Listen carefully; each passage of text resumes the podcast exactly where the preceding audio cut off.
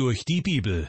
Eine Entdeckungsreise durch das Buch der Bücher von Dr. Vernon Mackey. Ins Deutsche übertragen von Roswitha Schwarz und gesprochen von Kai-Uwe Wojczak. Willkommen zu einer weiteren Sendung aus der Reihe Durch die Bibel. Schön, dass Sie wieder mit dabei sind. Die nächste Haltestelle auf unserer Entdeckungsreise durch die Bibel ist der Titusbrief aus dem Neuen Testament. Zusammen mit den beiden Timotheusbriefen gehört er zu den sogenannten Pastoralbriefen.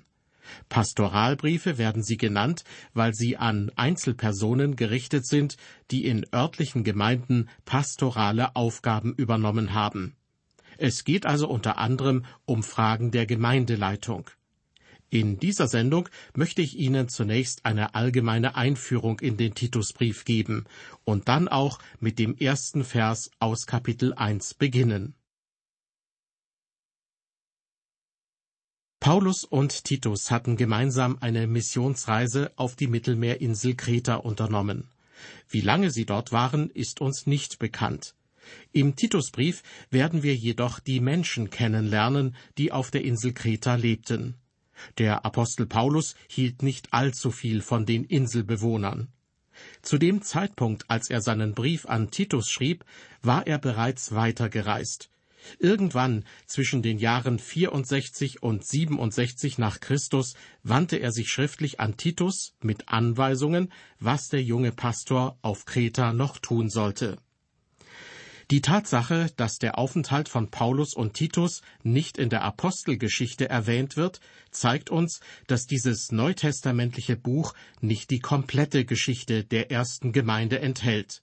Ja, die Apostelgeschichte enthält tatsächlich nur einen kleinen Ausschnitt, und nur der Dienst von zwei Aposteln wird in den Vordergrund gestellt der Dienst von Petrus im ersten Teil der Apostelgeschichte und der Dienst des Paulus im zweiten Teil.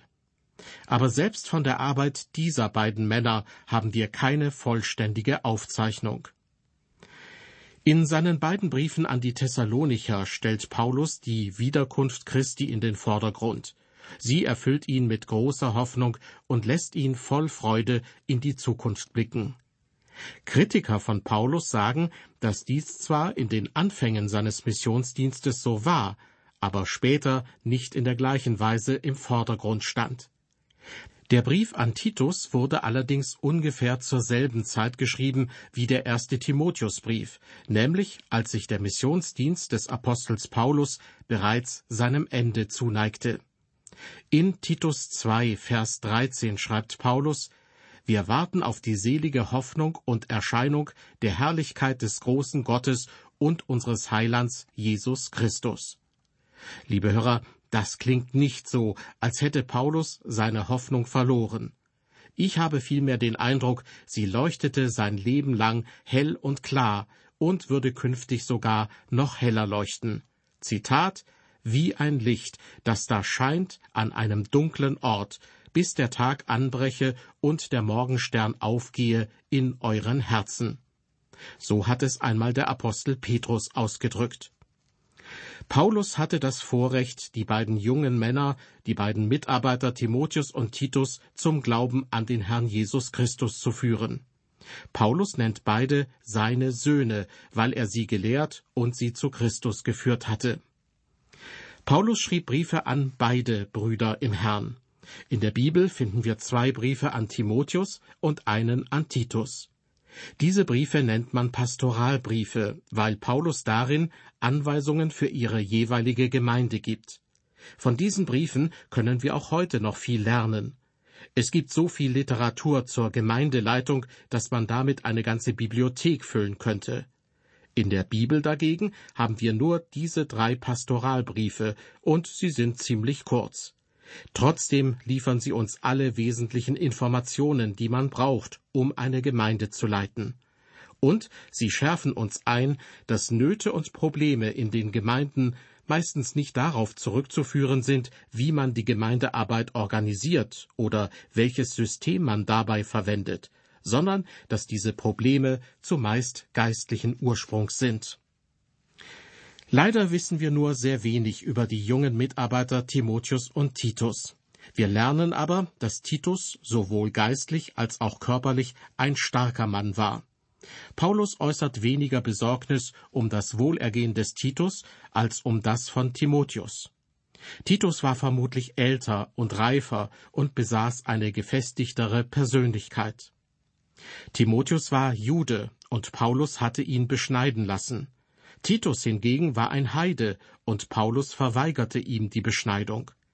Wir lesen im Galaterbrief am Anfang von Kapitel 2, dass Paulus Titus mit nach Jerusalem nahm.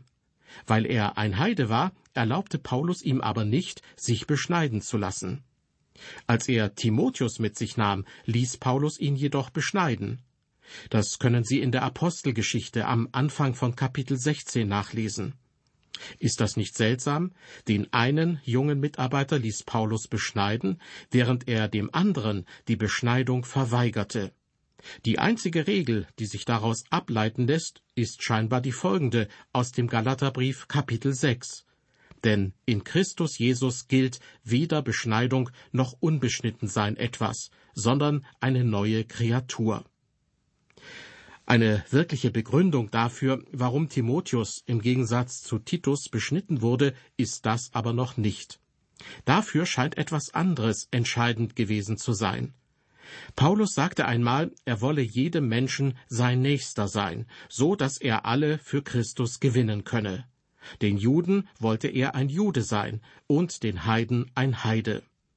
Er ließ Timotheus also deshalb beschneiden, weil sie als Juden gemeinsam in die Synagogen gehen wollten. Eine völlig andere Situation ergab sich, als unter den ersten Christen in Jerusalem die Frage aufkam, welche Bedeutung das Evangelium für das praktische Alltagsleben hat. Paulus erlaubte keine Gesetzlichkeit und erlaubte Titus deshalb nicht, sich beschneiden zu lassen. Damit wollte er bekräftigen, Jesus Christus ist für alle Menschen am Kreuz gestorben, um sie zu erlösen, egal ob sie beschnitten sind oder nicht, ob sie dem Judentum angehören oder ehemals Heiden waren. Und was bedeutet das im Umkehrschluss? Liebe Hörer, lassen Sie es mich so ausdrücken. Wenn Sie keine persönliche Beziehung zu Jesus Christus haben, ist alles andere unwichtig. In dem Brief, den Paulus an Titus geschrieben hat, sehen wir ein umfassendes und prachtvolles Bild von der neutestamentlichen Gemeinde. Wir bekommen einen Eindruck davon, wie sie als Organisation funktionierte. Manche Christen sind heute stolz darauf, zu einer Gemeinde zu gehören, die, wie sie sagen, nach urchristlichen Prinzipien funktioniert. Diese Leute würde ich gern fragen, ob in ihrer Gemeinde kürzlich mal jemand tot umgefallen ist. Ich nehme an, das würden sie verneinen. Doch so etwas passierte in der urchristlichen Gemeinde. In der Apostelgeschichte Kapitel 5 wird von den Gemeindemitgliedern Hananias und Sapphira berichtet, dass sie tot zu Boden fielen. Und zwar, weil sie den Heiligen Geist betrogen hatten. Ich glaube, wenn so etwas auch heute noch in den Gemeinden passieren würde, müssten viele Gemeindehäuser um eine Leichenhalle erweitert werden. Dennoch können wir einiges von dem lernen, was damals eine Gemeinde ausmachte, beziehungsweise was Paulus für wünschenswert hielt. Die Gemeinde, wie sie nach dem Titusbrief sein sollte, ist erstens ordnungsgemäß strukturiert, zweitens die Gemeinde steht fest in der Lehre, das heißt, es wird ein fundiertes Bibelverständnis gelehrt. Und drittens führen die Gemeindemitglieder ein tadelloses Leben und sind bereit, gute Werke zu tun. Dieses Bild der neutestamentlichen Gemeinde malt uns der Titusbrief vor Augen. Wenn wir die beiden Timotheusbriefe mit dem Titusbrief vergleichen, stellen wir fest, bei den Timotheusbriefen liegt der Fokus sehr stark darauf, wie wichtig es ist, dass die Gemeinde eine solide Lehre erhält und dass ein fundiertes Bibelverständnis gepredigt wird. Im Titusbrief dagegen liegt der Fokus auf Gottes Anweisung für die Leitung von Gemeinden. In Kapitel 1 stoßen wir dort auf einen Vers, den man als Schlüsselvers für das Verständnis des gesamten Titusbriefes ansehen kann. In Vers 5 schreibt Paulus an Titus, Deswegen ließ ich dich in Kreta, dass du vollends ausrichten solltest, was noch fehlt, und überall in den Städten Älteste einsetzen, wie ich dir befohlen habe. Mit anderen Worten, Titus sollte die Gemeinde auf Kreta organisieren. In Kapitel 1 sagt Paulus somit, dass die Gemeinde eine strukturierte Organisation braucht. In Kapitel 2 betont er, dass es die Aufgabe der Gemeinde ist, das Wort Gottes zu lehren und zu predigen. Gleich am Anfang von Kapitel 2 heißt es dazu, Du aber rede, wie sich's ziemt, nach der heilsamen Lehre. Die Gemeinde muss also fest in der heilsamen Lehre verankert werden. In Kapitel 3 lesen wir dann, dass die Gemeindemitglieder gute Werke tun sollen. Auch hier wird das Thema gleich in Vers 1 genannt, in dem Paulus schreibt, Erinnere sie daran, dass sie der Gewalt der Obrigkeit untertan und gehorsam seien, zu allem guten Werk bereit. Mit anderen Worten, die Gemeinde ist errettet durch die Gnade und sie lebt in der Gnade, und sie soll der Welt ihren Glauben zeigen durch ihre guten Werke. Ich glaube, es ist heutzutage schwierig, eine Gemeinde zu finden, die jede einzelne dieser drei Anweisungen vollständig umsetzt und jedem einzelnen Punkt die gleiche Bedeutung zumisst. Manche Gemeinden betonen mit ihrem Konzept eher das eine und manche das andere. Ich möchte nun jede einzelne der drei Anweisungen, die Paulus im Titusbrief noch weiter ausführt, etwas genauer unter die Lupe nehmen. Erstens, die Gemeinde soll ordnungsgemäß strukturiert sein. Paulus schrieb an die Korinther, dass jede Aufgabe ehrbar und ordentlich erledigt werden sollte.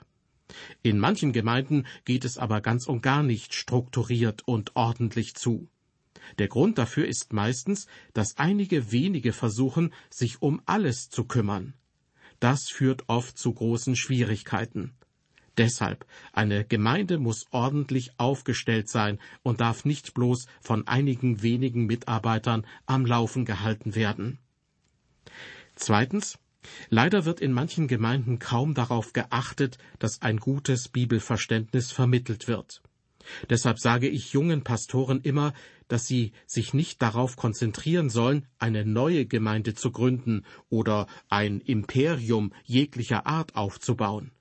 Vielmehr kommt es darauf an, das Wort Gottes weiterzugeben und ein rechtes Bibelverständnis zu fördern. Statt eine Organisation aufzubauen und Gebäude zu errichten, sollen sie lieber in den Leben von Männern und Frauen etwas aufbauen, sie also lehren. Denn egal um welche Organisationsform es sich handelt, diese kann später von anderen ruiniert werden, wenn etwa ein Pastor nach einigen Jahren in eine andere Gemeinde wechselt. Das bricht jedem Pastor das Herz. Deshalb ist es wichtiger, in den Leben von Männern und Frauen in ihren Herzen etwas aufzubauen. Darauf sollte sich jede Gemeinde konzentrieren. Ich komme zum dritten Punkt. Die Mitglieder einer Gemeinde sollen bereit sein, gute Werke zu tun. Wir Christen betonen oft, dass die Lehre so wichtig ist obwohl ich nicht glaube, dass wir sie überbetonen. Aber den guten Werken messen wir oft zu wenig Bedeutung zu. Eine Gemeinde soll gute Werke tun. Viele christliche Organisationen sind meines Erachtens zu sehr damit beschäftigt, das nötige Geld für ihre Arbeit zu beschaffen, so dass es ihnen wichtiger ist, Menschen vom Spenden zu überzeugen, als ihnen zu helfen. Doch viele Menschen brauchen Hilfe, nicht nur geistlich, sondern auch ganz praktisch. Da sind wir gefragt. Wir müssen ihre Bedürfnisse wahrnehmen und uns darum kümmern. Ich bin froh, dass sich viele Gemeinden wirklich engagieren und anderen Menschen helfen.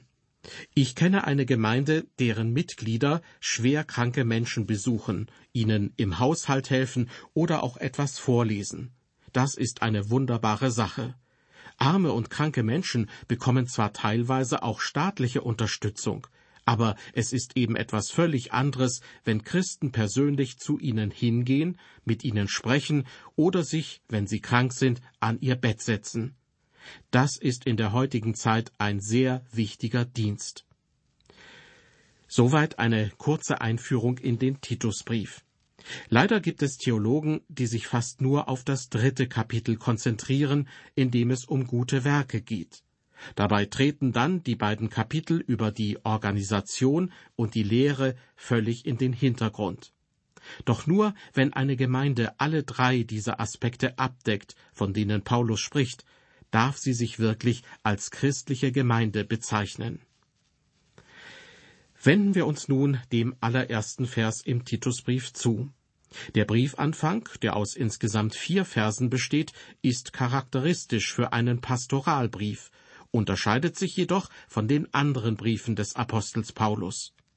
In Vers 1 schreibt er, Paulus, ein Knecht Gottes und ein Apostel Jesu Christi, nach dem Glauben der Auserwählten Gottes und der Erkenntnis der Wahrheit, die dem Glauben gemäß ist.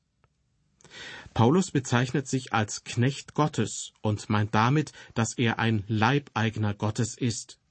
Wir wissen aus dem Alten Testament, dass ein Leibeigner jemand war, der sich lebenslänglich seinem Eigentümer verpflichtet hatte. Mit dem Zusatz ein Apostel Jesu Christi betont Paulus an dieser Stelle noch einmal, dass er als Apostel eingesetzt wurde. Das ist wichtig, da er nachfolgend Anweisungen zur Organisation der Gemeinde geben wird. Diese Anweisungen kommen von einem Apostel, also einem von Jesus ernannten Briefschreiber, durch den Christus nun mit seiner Gemeinde redet. So gesehen redet der Herr Jesus Christus durch den Titusbrief auch zu uns heute. Für den Fall, dass diesbezüglich Zweifel bestehen, betont Paulus auch noch einmal, dass das, was er schreibt, nach dem Glauben der Auserwählten Gottes ist. Mit anderen Worten, dass das, was er schreibt, den Kriterien des Glaubens entspricht, die heute für Gottes Auserwählte gelten. Man könnte in diesem Zusammenhang auch von einer Norm oder einem Glaubensstandard sprechen. Ob Sie, liebe Hörer, errettet sind oder nicht, hängt davon ab, was Sie glauben. Sagen Sie mir, was Sie von Jesus Christus halten. Sagen Sie mir, ob Sie glauben, dass er am Kreuz gestorben und was sein Tod am Kreuz Ihnen bedeutet. Sagen Sie mir, ob Sie glauben, dass er auferstanden ist und was seine Auferstehung Ihnen bedeutet. Sagen Sie mir, ob Sie glauben, dass die Bibel Gottes Wort ist. Aus diesen Informationen kann ich dann schlussfolgern, ob sie ein Kind Gottes sind oder nicht. Das sind die Kriterien des Glaubens, auf die es ankommt. Wenn Paulus in Vers 1 von den Auserwählten Gottes spricht, so meint er damit die erretteten Menschen. Er meint damit nicht, dass Gott bestimmte Menschen bereits vorher auserwählt hat. Und mit der Erkenntnis der Wahrheit dem Glauben gemäß meint Paulus, dass man an unserem persönlichen Glauben und an unserem Leben ablesen kann, ob wir die Wahrheit kennen. Liebe Hörer, wenn die Wahrheit der biblischen Worte Sie nicht zu einem göttlichen Leben bewegt, dann ist mit Ihrem Glauben grundsätzlich etwas nicht in Ordnung. Ich hörte einmal von einem Pastor, der fluchte, der gerne viel Alkohol zu sich nahm und sich bei jeder Feierlichkeit unter die Leute mischte. Sonntags predigte er das Evangelium, und jede Woche kamen Menschen zum Glauben. Ein anderer Pastor aus dieser Gegend fragte mich, wie kann es sein, dass er damit Erfolg hat? Ich antwortete ihm, ich glaube nicht, dass er erfolgreich ist. Vielleicht wird seine Gemeinde immer größer, aber er baut keine Gemeinde des Herrn Jesus Christus. Denn die Wahrheit führt zu Gottesfurcht, und wenn sie nicht zu Gottesfurcht führt, dann, liebe Hörer, ist es nicht die Wahrheit. Paulus wird immer wieder betonen, dass der Glaube an das Evangelium zu Gottesfurcht führt, denn die Bewohner von Kreta missbrauchten die Gnade Gottes. Sie waren der Meinung, dass sie durch die rettende Gnade nun die Freiheit hätten, in Sünde zu leben, wenn sie wollten. Paulus beantwortet dies direkt im ersten Vers, indem er sagt, dass der Glaube an die Wahrheit Gottes zu einem gottesfürchtigen Leben führt. Gott errettet uns, aber er legt auch gewisse Regeln für unser Leben fest und beruft uns zu einem höheren moralischen Standard. Die Lehre von der Gnade darf nicht missbraucht werden, um Sünde zu entschuldigen. Wenn Sie glauben, dass die Gnade Sie errettet hat, aber wenn Sie weiter in Sünde leben, dann so muss ich leider sagen, sind sie nicht errettet durch die Gnade, und auch sonst nicht errettet. Errettung durch die Gnade führt zu einem gottesfürchtigen Leben. Ich freue mich, dass Sie auch diesmal wieder dabei waren bei unserer Entdeckungsreise durch das Buch der Bücher.